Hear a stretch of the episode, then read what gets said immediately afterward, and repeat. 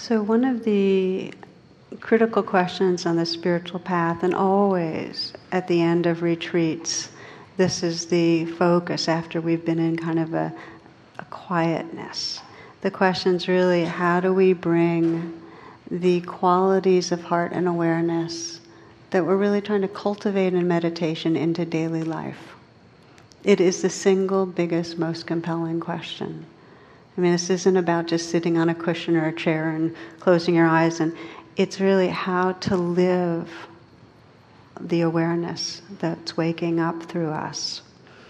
And it has to do with in our families and with our colleagues and our friends. How do we, um, how do we stay aligned with our hearts?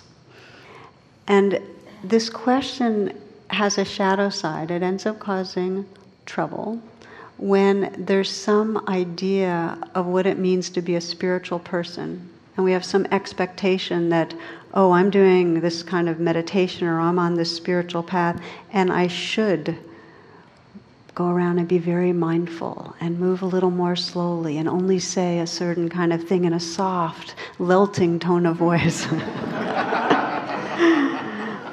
hope you're getting the, the point.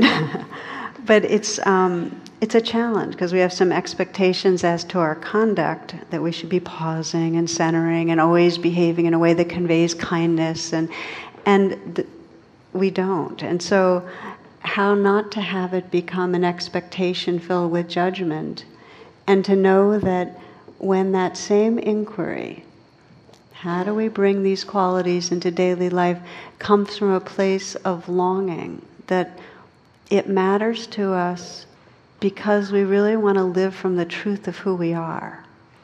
That's why it matters. Not because we want to be somebody different that fits an expectation. Then that question becomes incredibly empowering. It becomes kind of a gravitational field that affects our whole life. So I'd like to explore tonight what's sometimes called the grounds of um, compassionate action, the grounds of living from our, our truth, from our heart. In a way, this is the, the natural carryover from last week's talk. If you didn't hear it, you might download it or whatever, which really had to do with what does it truly mean to accept? Like, how do we pause and really open to this moment? Because everything we do, all our actions, come out of that pause come out of that arriving in this moment, if they're to be wise. Most people I know, and this is especially those of us that got involved in the spiritual path decades ago, have spent a lot of time uh, practicing solo, you know, on a cushion or in a retreat where you're not talking to anybody else. And our idea of spiritual practice always has that connotation that in some way you're closing your eyes and going inward. And we get that the conditioning's really strong to be distracted and reactive, and that it takes a lot to, to start to learn to come home and touch peace in the moment. Well, just as much as it takes training inwardly, when we're with each other requires the same amount of training. That if our idea of spiritual practice is something that has to do with when we're off alone, then we're missing huge swaths of our life. It's like that Buddhist personal that was in the Tricycle magazine that says tall, dark, handsome Buddhist looking for himself. You know, it's that it's like it's that idea.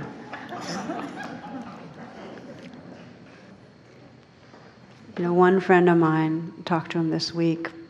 He was kind of despairing because he said, you know, I can handle meditating by myself. You know, I, I, I go through all the normal conditioning, everything kicks around, but at least I can at some point quiet and, you know, get in touch.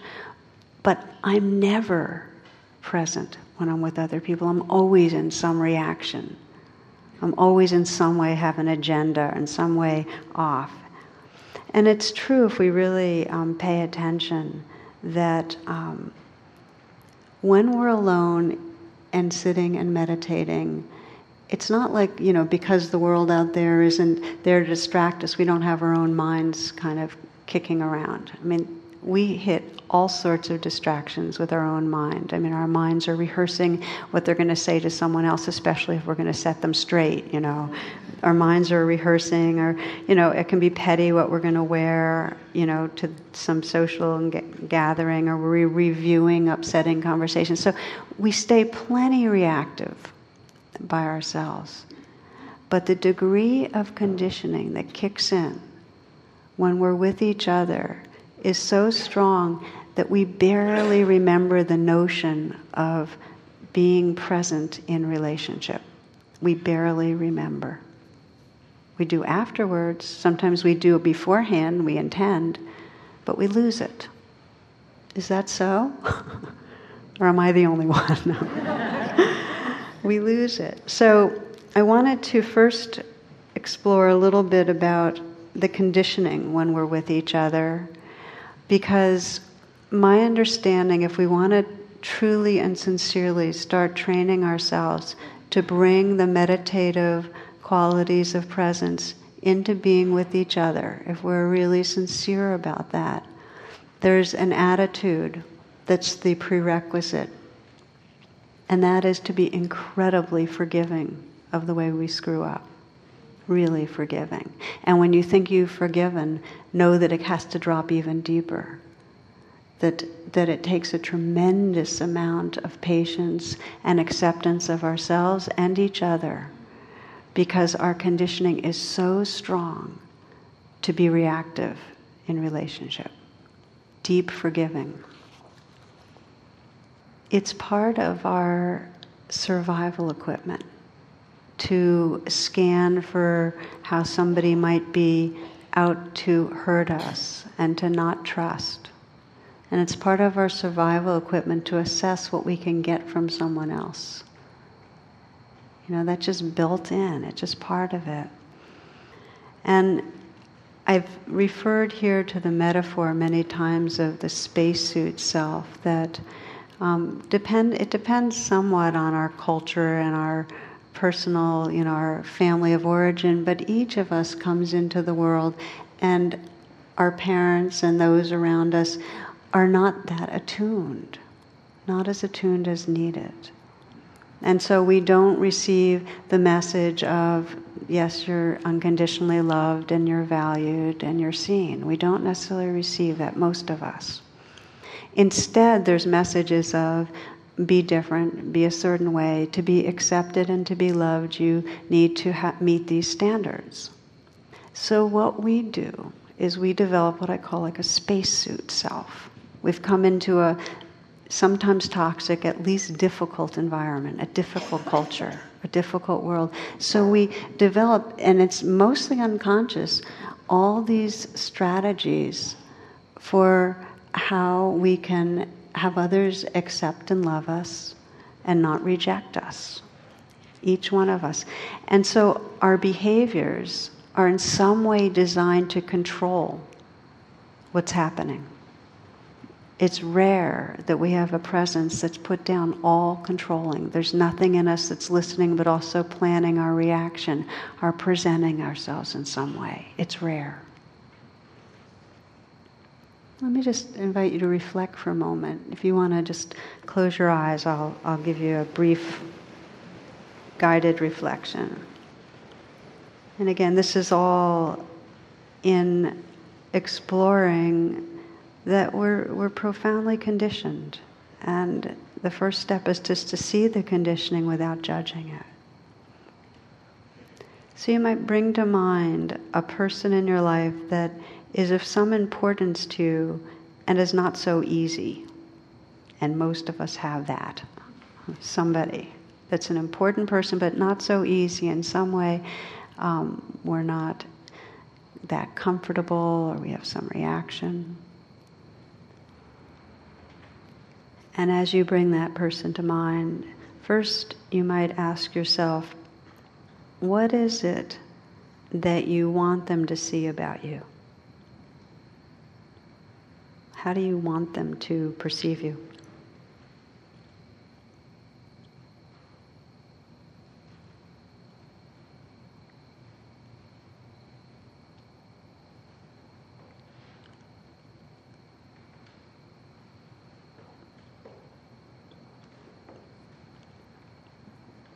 And you might also ask yourself, what is it you don't want them to see about you?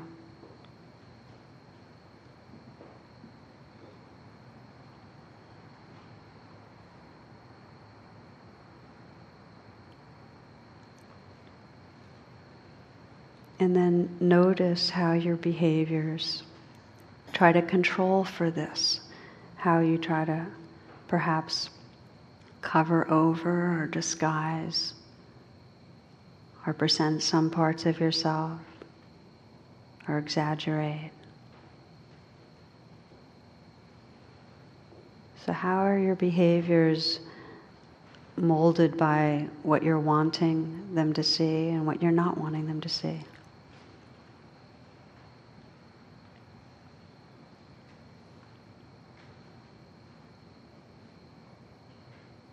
I mean, for most of us, we have a fear of being seen as insufficient or boring or unattractive or unethical or selfish.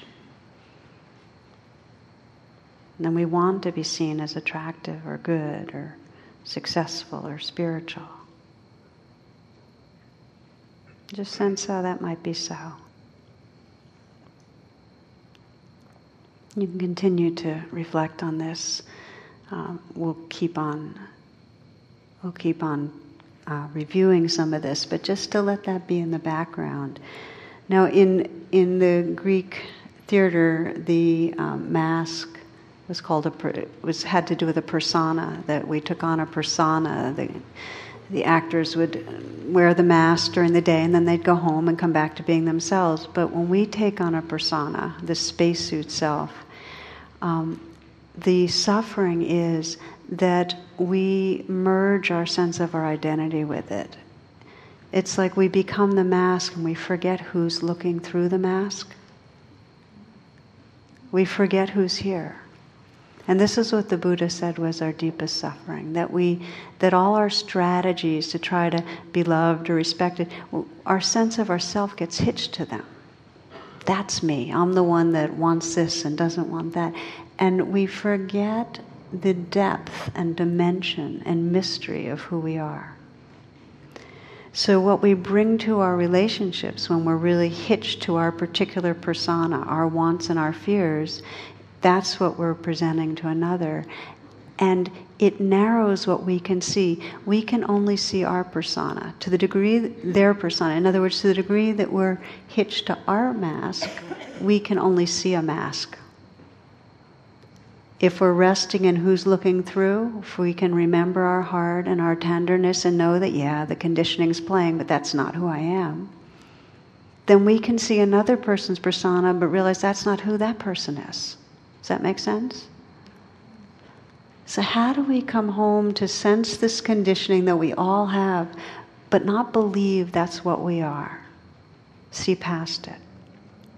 The first step is to really begin to with some honesty or humor or tenderness or perspective, just recognize the different ways it plays out.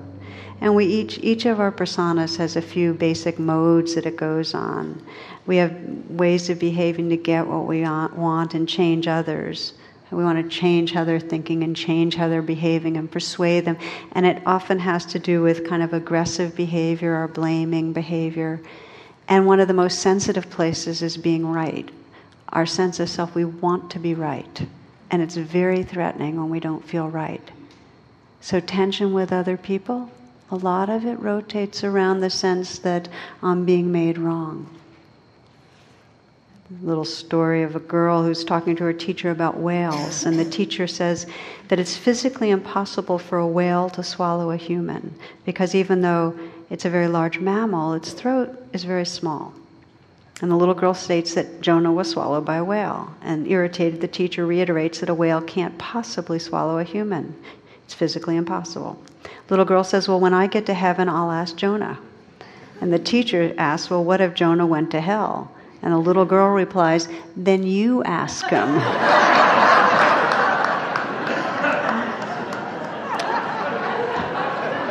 so one persona is aggressive, is, you know, I'm right, you're wrong, and, and that's just one way of going. And, and what if we look behind that mask? Who's there? But that's one of the personas that we get hooked in and other people get hooked in. Another very common persona is the one of, um, if you see me, you won't like me, if we're really intimate, it won't work. So there's a pulling away, a hiding from connectedness, from being with. It's like that story of a man and a woman sitting in a living room, and he's saying, If I ever get into a vegetative state, you know, like dependent on a machine, please pull the plug. At which point she gets up, walks over to the TV, pulls the plug, you know. So it's that. It's where we and that's another persona. It's like the people that are always online because you know it's not it's not safe. It's not okay to be in relationship. And then there's the persona that pretends, and we each know that because each of us has done it.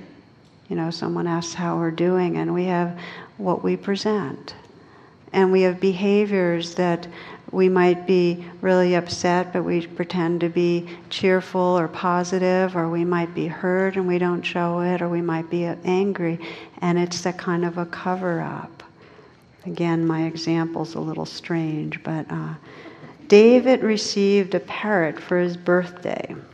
The parrot was fully grown with a bad attitude and a worse vocabulary. Every word, every other word was an expletive. Those that weren't expletives were rude as hell. David tried hard to change the bird's attitude and was constantly saying polite words, playing soft music, and behaving mindfully himself around the bird.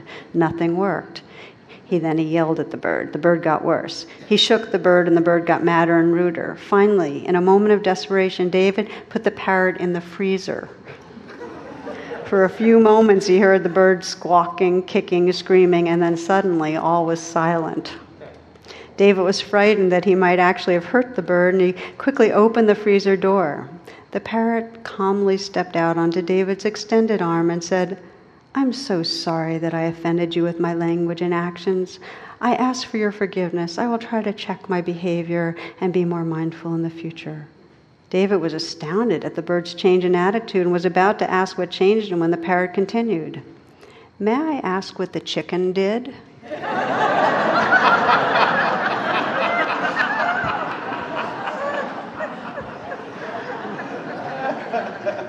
I love that one. and, I, and I'm not into animal cruelty or anything, but I just, it's great. So we know how children um, end up behaving when they're afraid of punishment. You know, we really know that.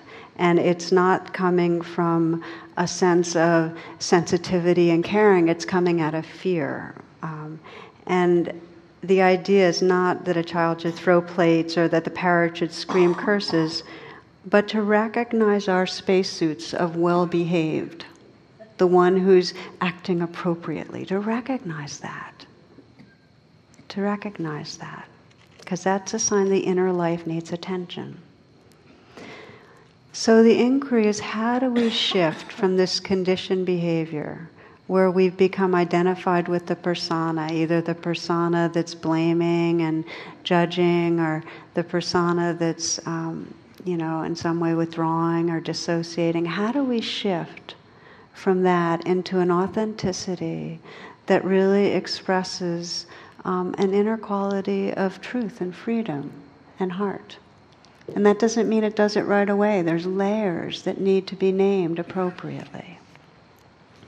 So, the beginning of any shift from the conditioned self to a much more alive expression of freedom is pausing. Our conditioning relies on us continuing to tumble into the next moment.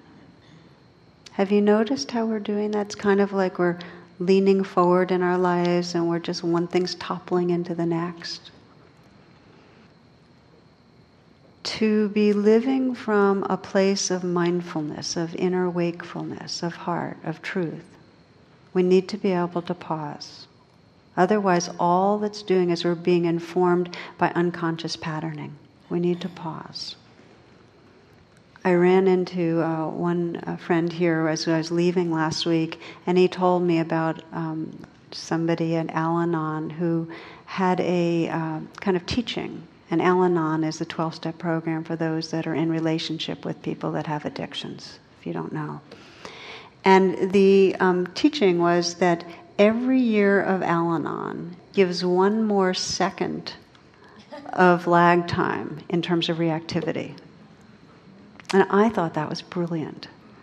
That every year of this kind of training, of paying attention in a certain way, gives one more second of lag time, and that second is precious. If you know anything about the speed of our reactivity, to have even a second, and if you have like a few years under your belt, that's pretty cool. Well, I think of meditation much in the same way. That every time you sit down to meditate, you're in a way investing in having a little more, when you're out on the street, a little more space, a little more pausing, a little more lag time, so that rather than the karmic pattern playing out, and how many of us have seen the same patterns playing out for decades, right? Rather than that, we have the possibility of changing our karma, of changing our future.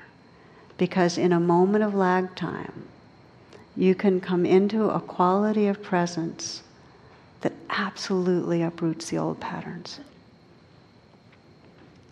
So the beginning is pausing.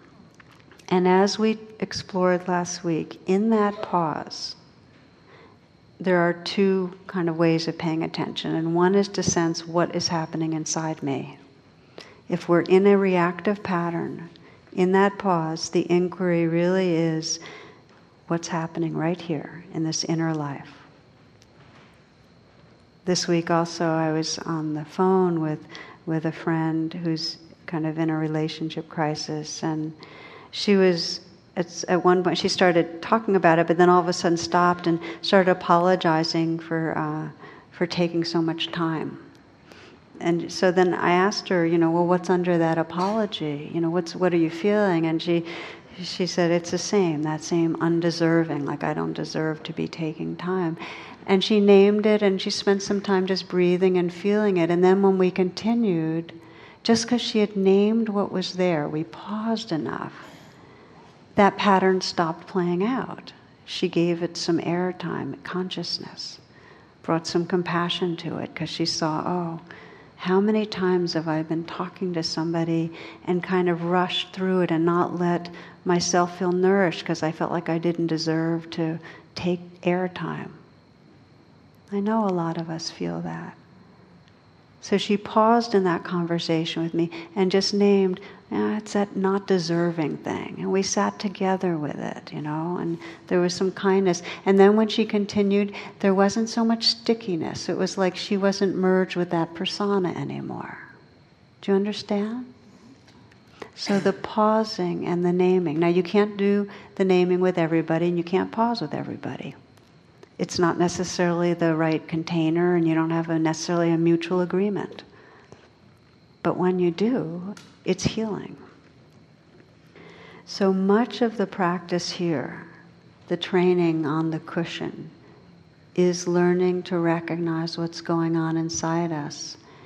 And rather than running from it, being with it and breathing with it and befriending what's here and it's the same thing in a relational situation, whether it's anger or hurt or insecurity. It's having this courage to feel what's going on. When we don't, what happens is that we lose the possibility of intimacy. And usually we don't because for the decades of our life, however long, we have taken the vulnerability and expressed it in unhealthy ways. It's like this. Uh, somebody sent me this a long time ago. These two women are having their their tea, talking to each other, and one has a son who's kind of in the background, standing on a stepladder, and he's got he's burning into the wall with the, he's got a mask on, goggles, and he's burning into the wall the words "I need love." And she and the mother saying to her friend, "Oh, he's just doing that to get attention." yeah.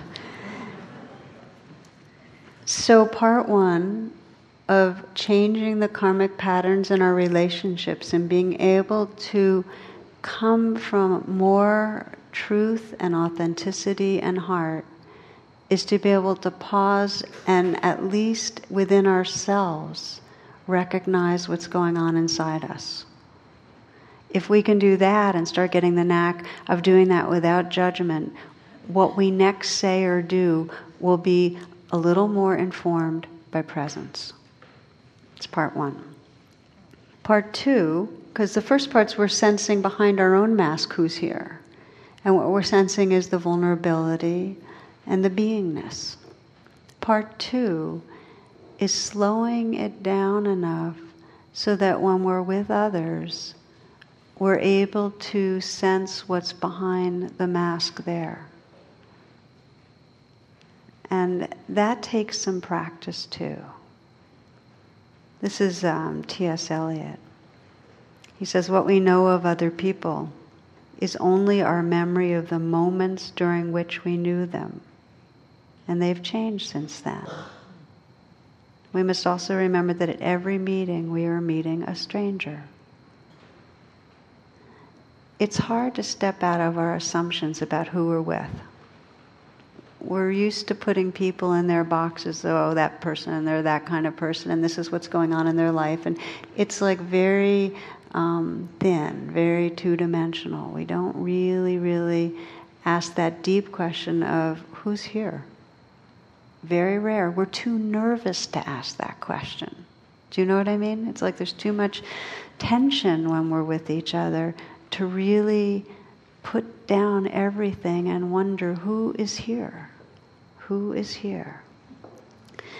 So we instead live in what I call seeing each other as unreal others.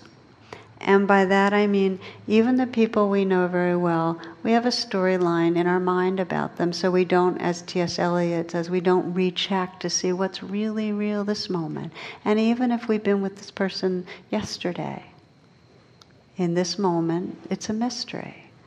So to really inquire about your family or partners or people you work with and really sense what is it like to be this person right now. That's not so common.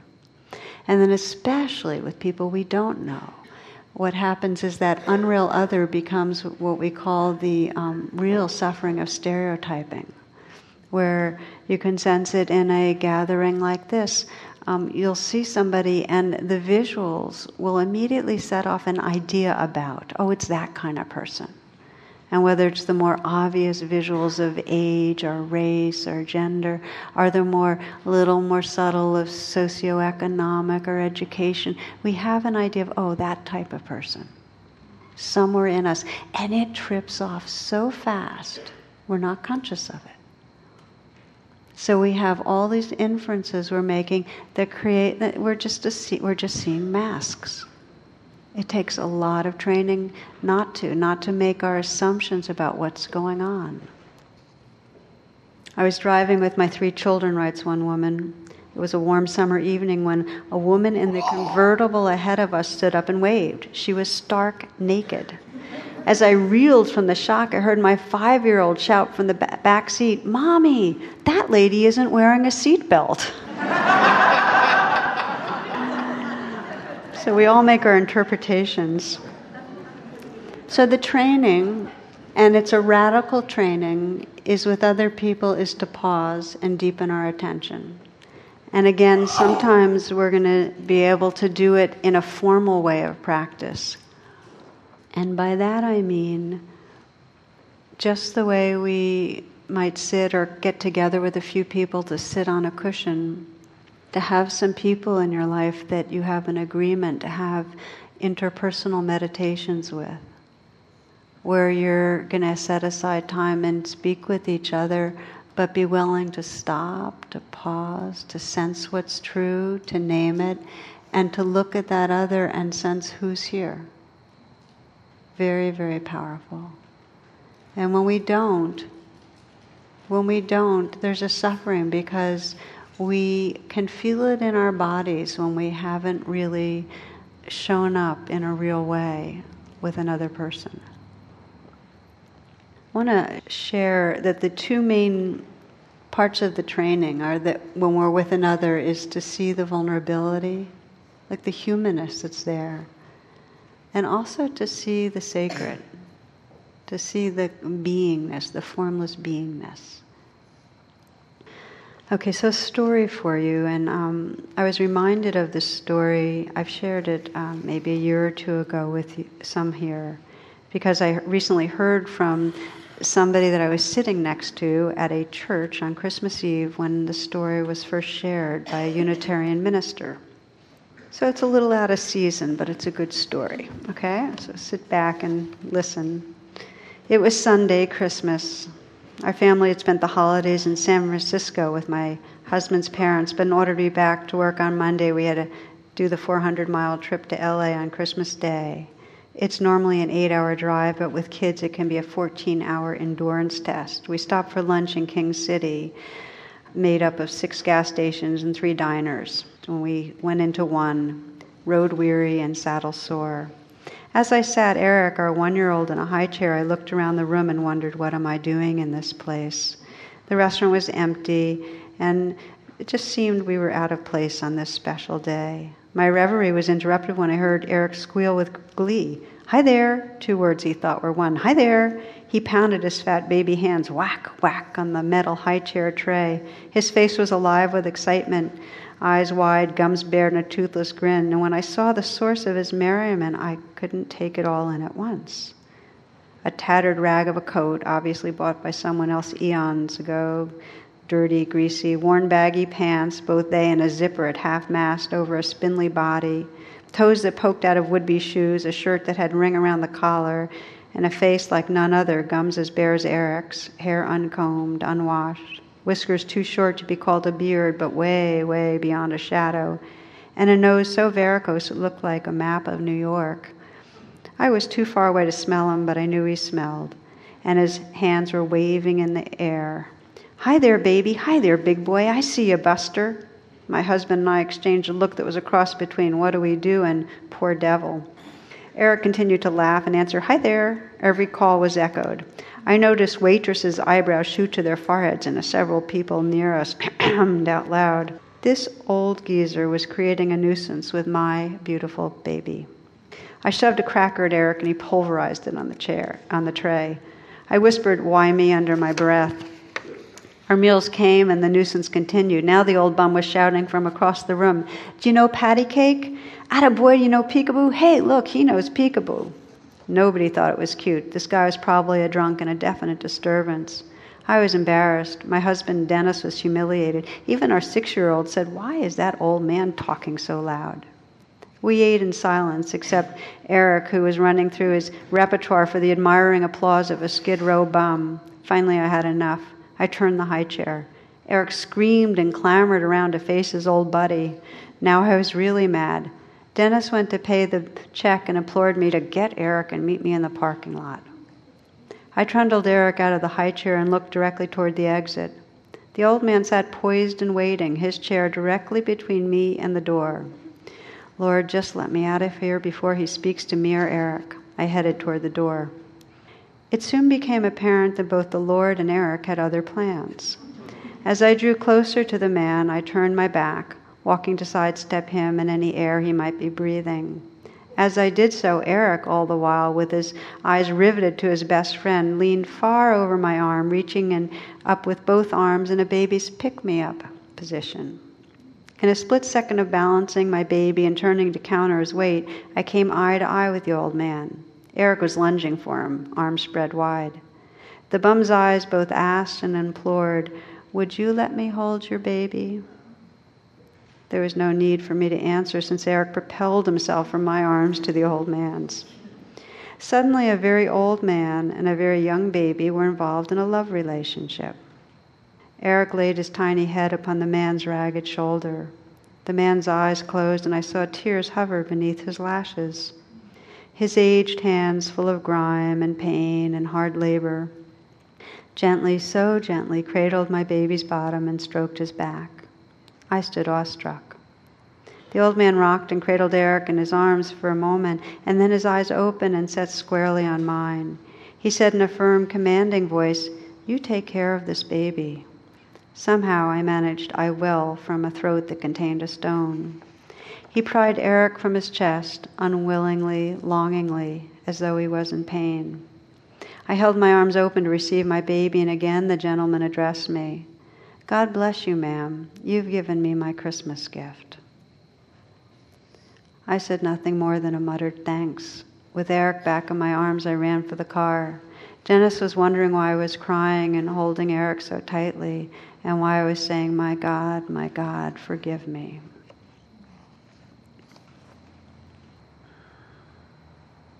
I remember when I left the church that night that I heard that. I was with a few people and we were sharing, and one young man, the man I just heard, got an email from, said, You know, that old man, that, that's me, that's my life. You know, that, that people mistook who he was. He's is a young man who, not so young now, had certain disabilities. And I know other people heard the story, and they're the, and they're the one that really didn't slow down to look at who's here. That's so many of us. So we know it. We know how how it is that um, we just assume something and don't really get the humanity that is right in front of us. So I sometimes think, imagine what this world would be like if we committed ourselves to slowing down and deepening our attention. And it may be that we can't do it all the time, that with certain people it's our intent just to slow down and really sense who's here. If we just did that sometimes. So, just to take a moment to reflect together, um, again, just if you will, to close your eyes.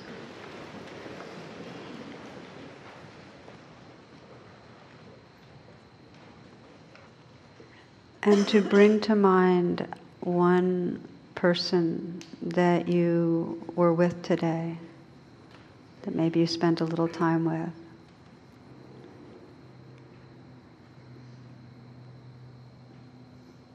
And imagine if you were reliving the time you spent with that person, if you could just kind of inwardly pause and deepen your attention. If you could inwardly pause and, and sense so, what's true for this person? Maybe the question, what, what do you really need? Not asking them necessarily out loud, but just sensing to yourself, what does this person really need? What might this person have most needed from you? What quality of attention?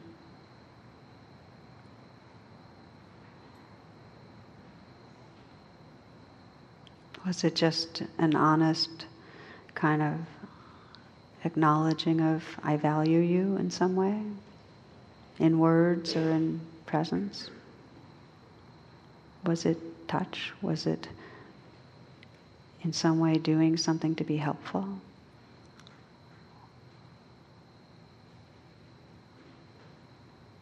What if you had paused and taken a moment to appreciate the goodness of this person?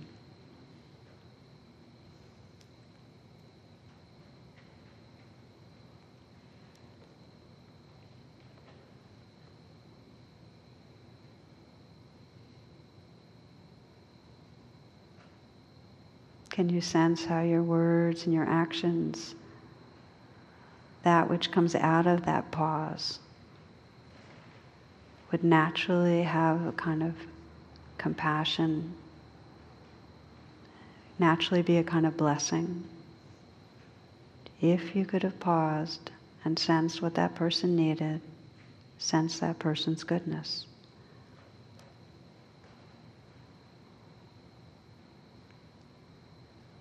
Our capacity to walk on this earth and bring healing to this earth comes out of this kind of pausing and presence. Open your eyes when you'd like. I was having a conversation I wanted to share with you with um, my father in law, who was in World War II. four different times when he was in situations where most of the people around him were killed. Um, really horrifying. You know, the final time it was a boat crossing the Rhine and it got hit and sunk, and every all 25 people died but him. So, so he had some major trauma in the war.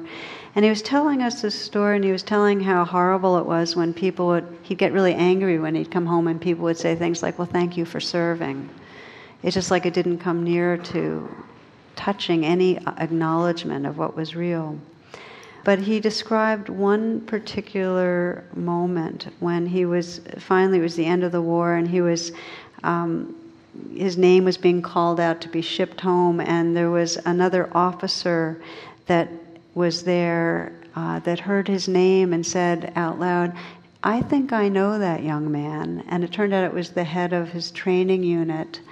And it was at that moment that, in some way, he was recognized by somebody. It was like he broke down in tears because it was like in the midst of being unseen and a part of so much destruction for those years, there was a moment of mattering, of mattering, of being seen.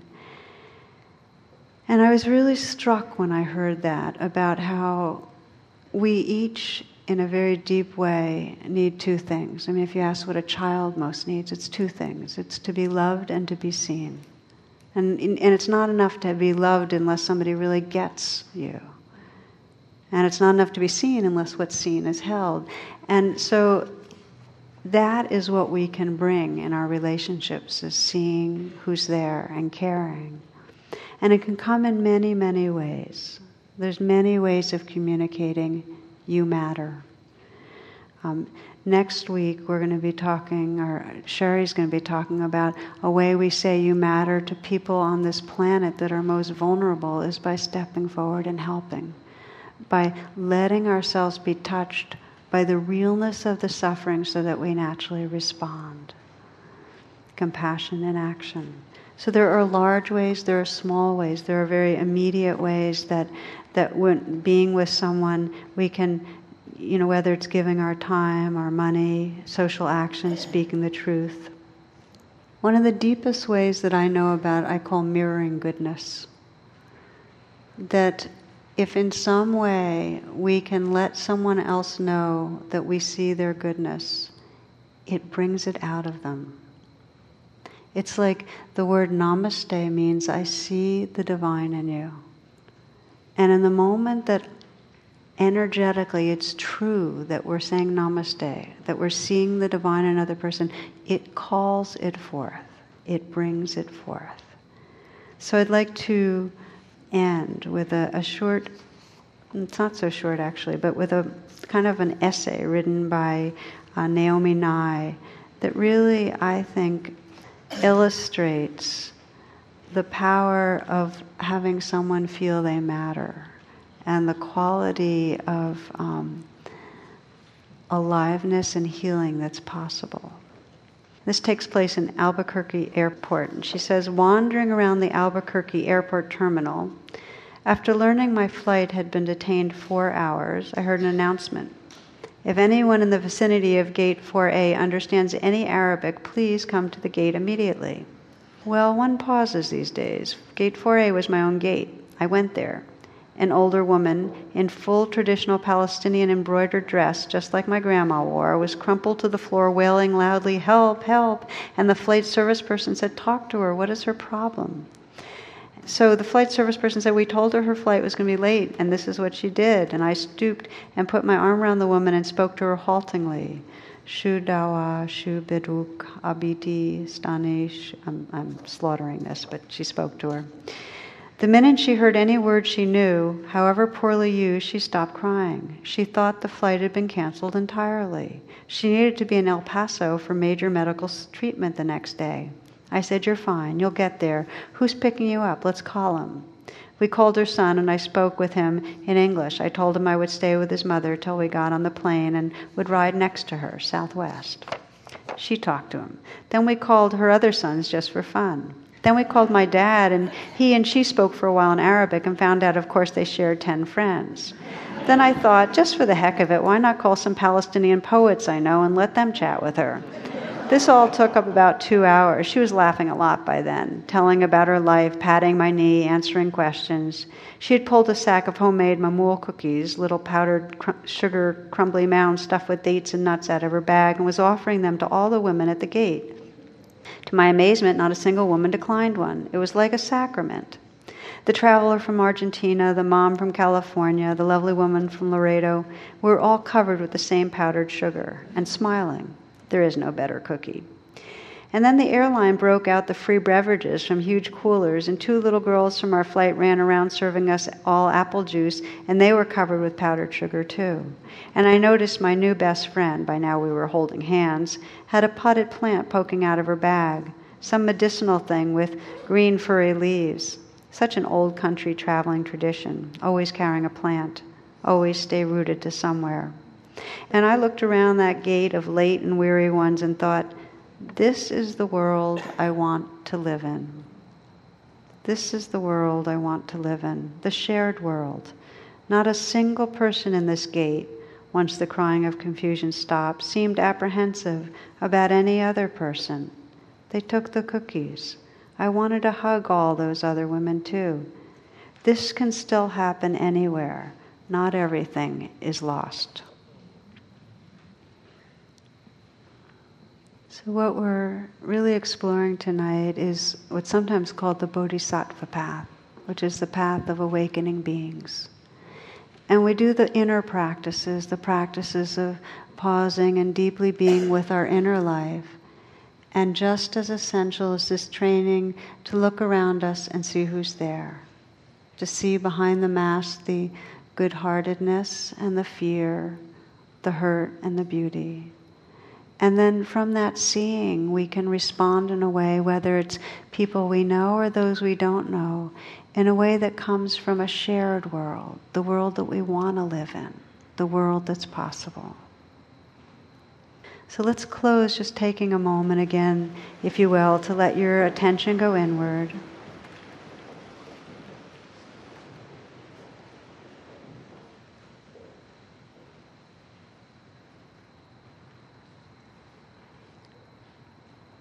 Let this be a pause where you feel yourself right here. Just notice what's going on.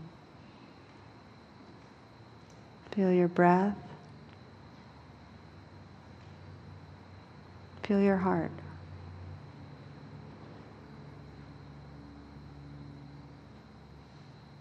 And sense your own way, your sincerity about being awake in relationships.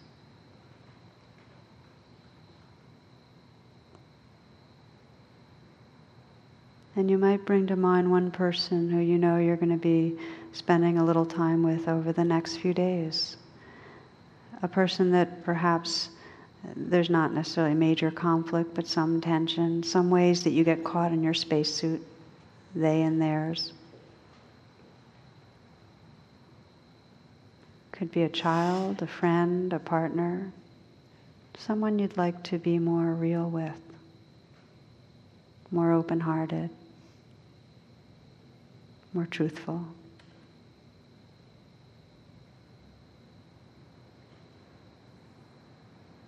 Imagine being with this person, and you might sense when you're together what gets brought up in you.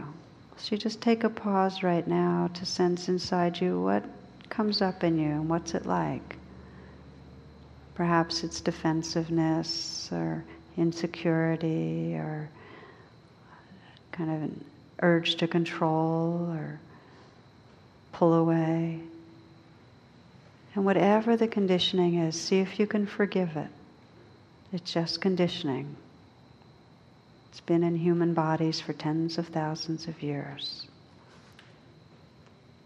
Perhaps even offer, maybe touching your hand to your heart, just offering presence and kindness to your own conditioning, your own reactivity. Forgiven, forgiven.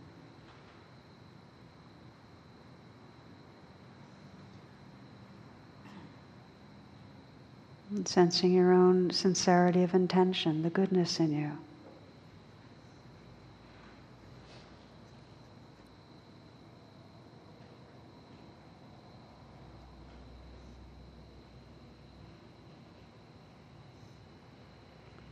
So that as you bring the other person to mind, you can see past that person's mask too.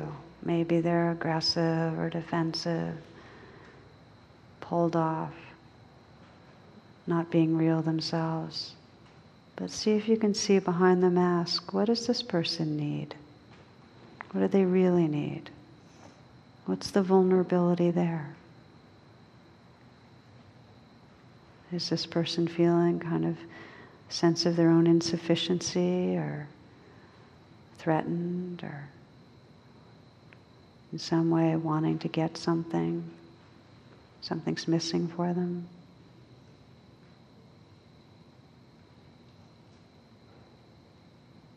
And you sense the goodness. Who's really looking through that mask that wants to be free, that wants to love and be healed.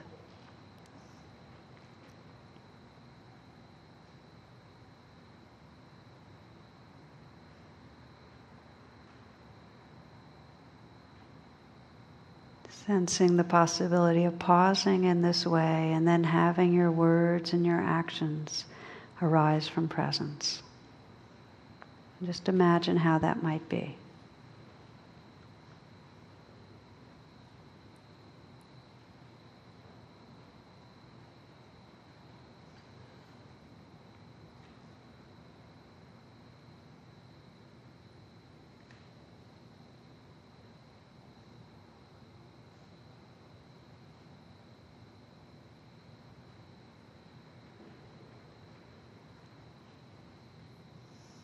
This is a world we can choose to live in.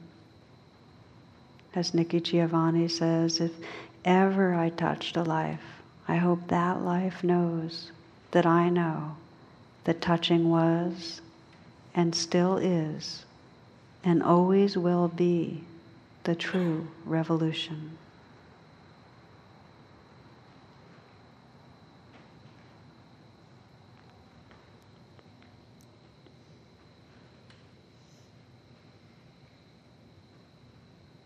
May in the presence, in the loving presence that's our very truest nature.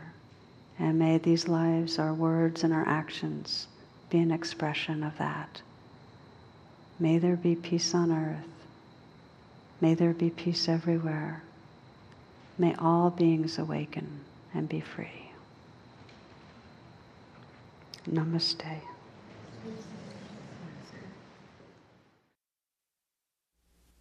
The teaching you have received has been freely offered. If you would like to contact the Insight Meditation Community of Washington to make a donation or to learn more about our programs, please visit our website at www.imcw.org.